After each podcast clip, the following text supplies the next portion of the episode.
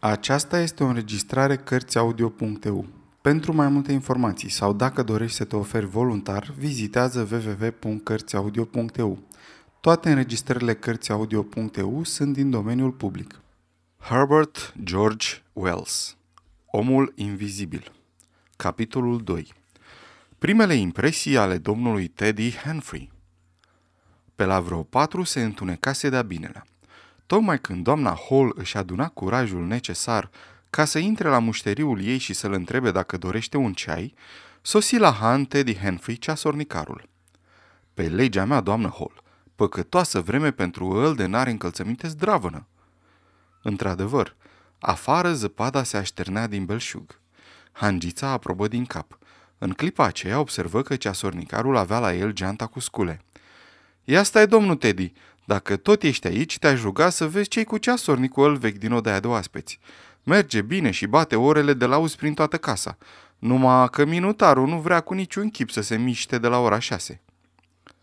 Îl conduse spre odaia de oaspeți, bătu în ușă și intră. Îl văzu pe străin înfundat în fotoliu din fața căminului. Părea că moție. Capul bandajat îi alunecase pe umăr. Odaia era luminată doar de reflexele roșiatice ale flăcărilor. Cu puțin înainte, doamna Hall aprinsese lampa din sala hanului și era încă orbită din pricina luminii. În fața ochilor îi jucau pete roșii și totul în jur îi apărea învăluit în umbră, cu contururi nedezlușite. Totuși, o frântură de secundă îi se păru că omul din fața ei avea o gură enormă, căscată, o gură monstruoasă care înghițea toată jumătatea de jos a feței.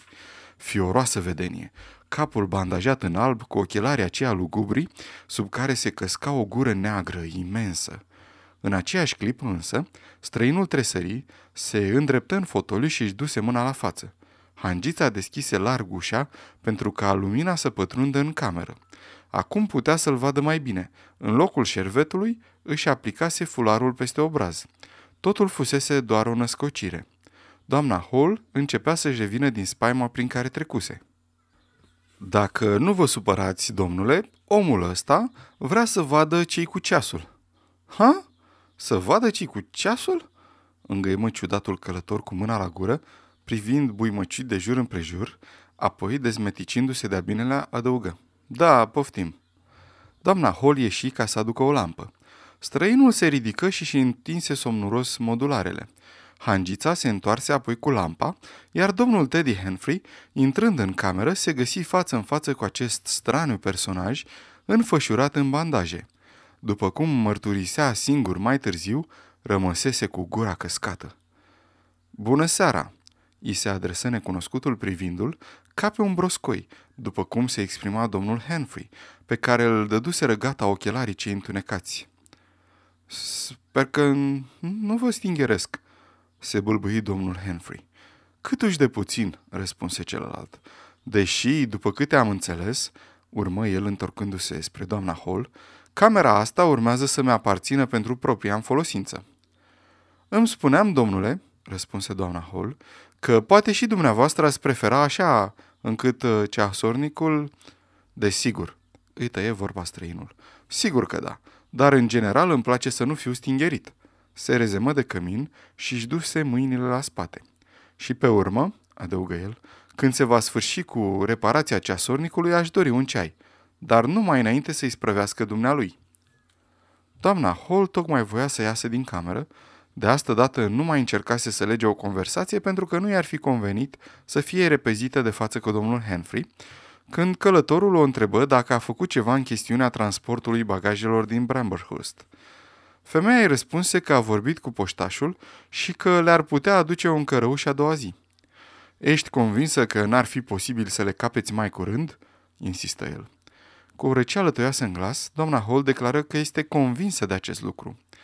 Aș dori să-ți aduc la cunoștință că mă ocup cu cercetări științifice, îi explică străinul. Nu ți-am spus asta de la început pentru că eram prea înghețat și obosit.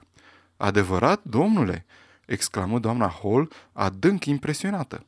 Mai trebuie să-ți spun că bagajul meu conține diferite aparate și instrumente, lucruri foarte de folos, domnule, pricep. Și că, bineînțeles, sunt nerăbdător să-mi continui cercetările. Desigur, domnule, motivul care m-a adus la Hyping, urmă el căutându-și cuvintele, a fost uh, dorința de singurătate. Nu vreau să mă tulbure nimeni în munca mea. Și pentru că veni vorba de munca mea, țin să-ți mai spun că am suferit un accident. Am știut eu, se bucură doamna Hall în sinea ei. Așa că trebuie să duc o viață mai retrasă. Uneori, vederea mea e atât de slăbită și mă dor ochii atât de rău, încât simt nevoia să mă încui în odaie și să stau ceasuri întregi pe întuneric. Asta nu întotdeauna, numai din când în când. Și nu acum, bineînțeles. Când am asemenea momente, cel mai mic zgomot, de pildă, dacă mi intră o persoană străină în cameră, înseamnă pentru mine o tortură. E necesar ca lucrul acesta să fie limpede pentru dumneata. Desigur, domnule, răspunse doamna Hall, și dacă pot să-mi îngădui să vă întreb, cred că asta e tot ceea ce am avut de discutat. Încheie străinul cu tonul acela calm și hotărât pe care îl folosea ori de câte ori găsea de cuvință. Hangița își amână întrebarea și compasiunea pentru un alt prilej. După ce femeia a ieșit din cameră, oaspetele rămase în picioare în fața focului, privind cum domnul Henry repara ceasul. Meșteșugarul lucra cu lampa alături. Razele de lumină cernute de abajurul verde cădeau pe mâinile lui și pe cadran, lăsând restul încăperii în penumbră.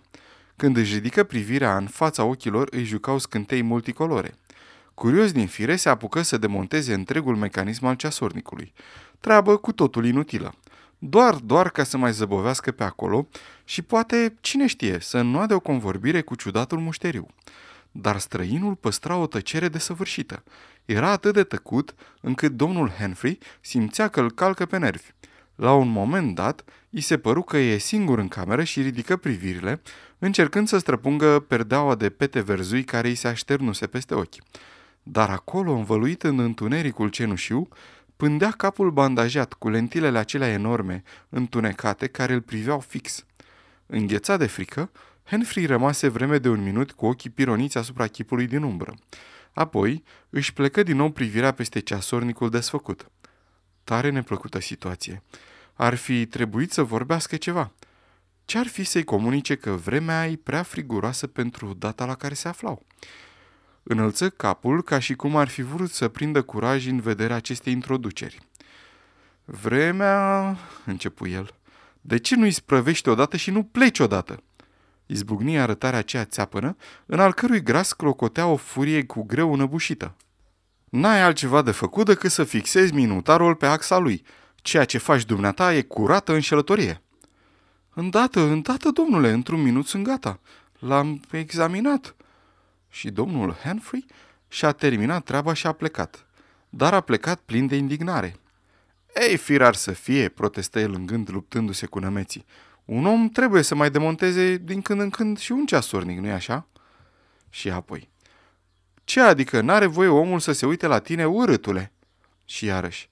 Se vede treaba că nu. Urmărit de poliție dacă ai fi și tot nu te-ai bandaja și înfofoli mai tare. În colț, la Gleason, îl zări în trăsura lui pe domnul Hall, care devenise de curând soțul stăpânei poștalionului cu cai.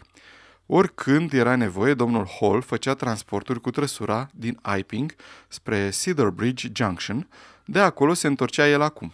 Și judecând după felul cum mâna caii, era limpede că făcuse un mic popas la Cedar Bridge. Bună, Teddy!" strigă el trecând înainte. Te așteapta ca să o sperietoare!" îl preveni Humphrey. Porni la taifas, Hall frână caii. Ce tot îndruge acolo? Un mușteriu foarte suspect, care a tras la poștalionul cu cai, îl lămuri. Pe cinstea mea! Și se porni să-i schițeze lui Hall un portret foarte viu al fiorosului musafir de la Han. Asta ca miroasea de ghizare, ai? Ce zici? Eu unul n-aș primi în casa mea pe cineva până nu l-aș vedea la mutră, insinuă Henry. Dar femeile sunt așa de încrezătoare când e vorba de străini s-a băgat într-o odaie de-a ta și nu și-a zis nici măcar numele. Îți place? Nu mai spune, se minună Hall, care era cam greu la minte. Da, da, a închiriat odaia cu săptămâna. Orice ar fi mai devreme de o săptămână, nu poți să-i faci vânt. Și are o grămadă de bagaje care îi sosesc mâine, așa zice el. Vezi numai să n-ai băllăzi umplute cu pietre. Și povesti cum fusese excrocată mătușa lui din Hastings de către un străin care venise cu niște valize goale Într-un cuvânt, îi strecură bietului om în suflet sămânța îndoielii. Dă-i drumul, bătrâno, își îndemnă Hall Iapa. Am să văd eu cum stau lucrurile. Cu inima ușurată, domnul Henry o porni mai departe. Dar domnul Hall n-a mai apucat să vadă cum stau lucrurile. N-a pus bine piciorul în prag, că l-a și luat în primire nevastă sa. De ce, mă rog, întârziase atât la Cedar Bridge? Și la întrebările lui timide, Hangița a răspuns acru de tot, fără să-i spună ce dorea el să știe. Dar sămânța de îndoială aruncată de domnul Henry încolți în mintea domnului Hall, în ciuda bruftulierilor primite. Voi, femeile, nu le știți chiar pe toate, declară el sentențios. Era hotărât să afle cât mai multe despre originalul oaspete și asta cât mai curând cu putință. Și când călătorul se duse la culcare, adică pe la 9 și jumătate, domnul Hall intră foarte îmbufnat în camera de oaspeți, examină cu multă atenție mobila nevestisii, ca să arate că el și nu străinul era stăpân acolo și cu o umbră de dispreț cercetă un petic de hârtie mâzgălită cu câteva calcule pe care îl lăsase străinul. Înainte de a merge la culcare, o povățui pe soția dumisale că a doua zi să examineze cu multă atenție bagajele mușteriului. Vezi tu de treaba ta, Hol, îl repezi hangița, că de-a mea am eu o singură grijă. Simțea cu atât mai mult nevoia să-și verse focul pe consortul ei, cu cât își dădea seama că străinul acesta era, fără îndoială, un soi cu totul aparte și cu cât se simțea și ea cuprinsă de neliniște. Se deșteptă în toiul nopții din pricina unui coșmar. Vedea niște capete mari, albe ca niște napi, cu ochi întunecați care se căscau la ea și capetele astea atârnau de niște gâturi nesfârșit de lungi care se întindeau după ea. Doamna Hall era însă o femeie cu capul pe umeri. Își înfrânse spaima, se întoarse pe partea cealaltă și a dormit la loc. Sfârșitul capitolului 2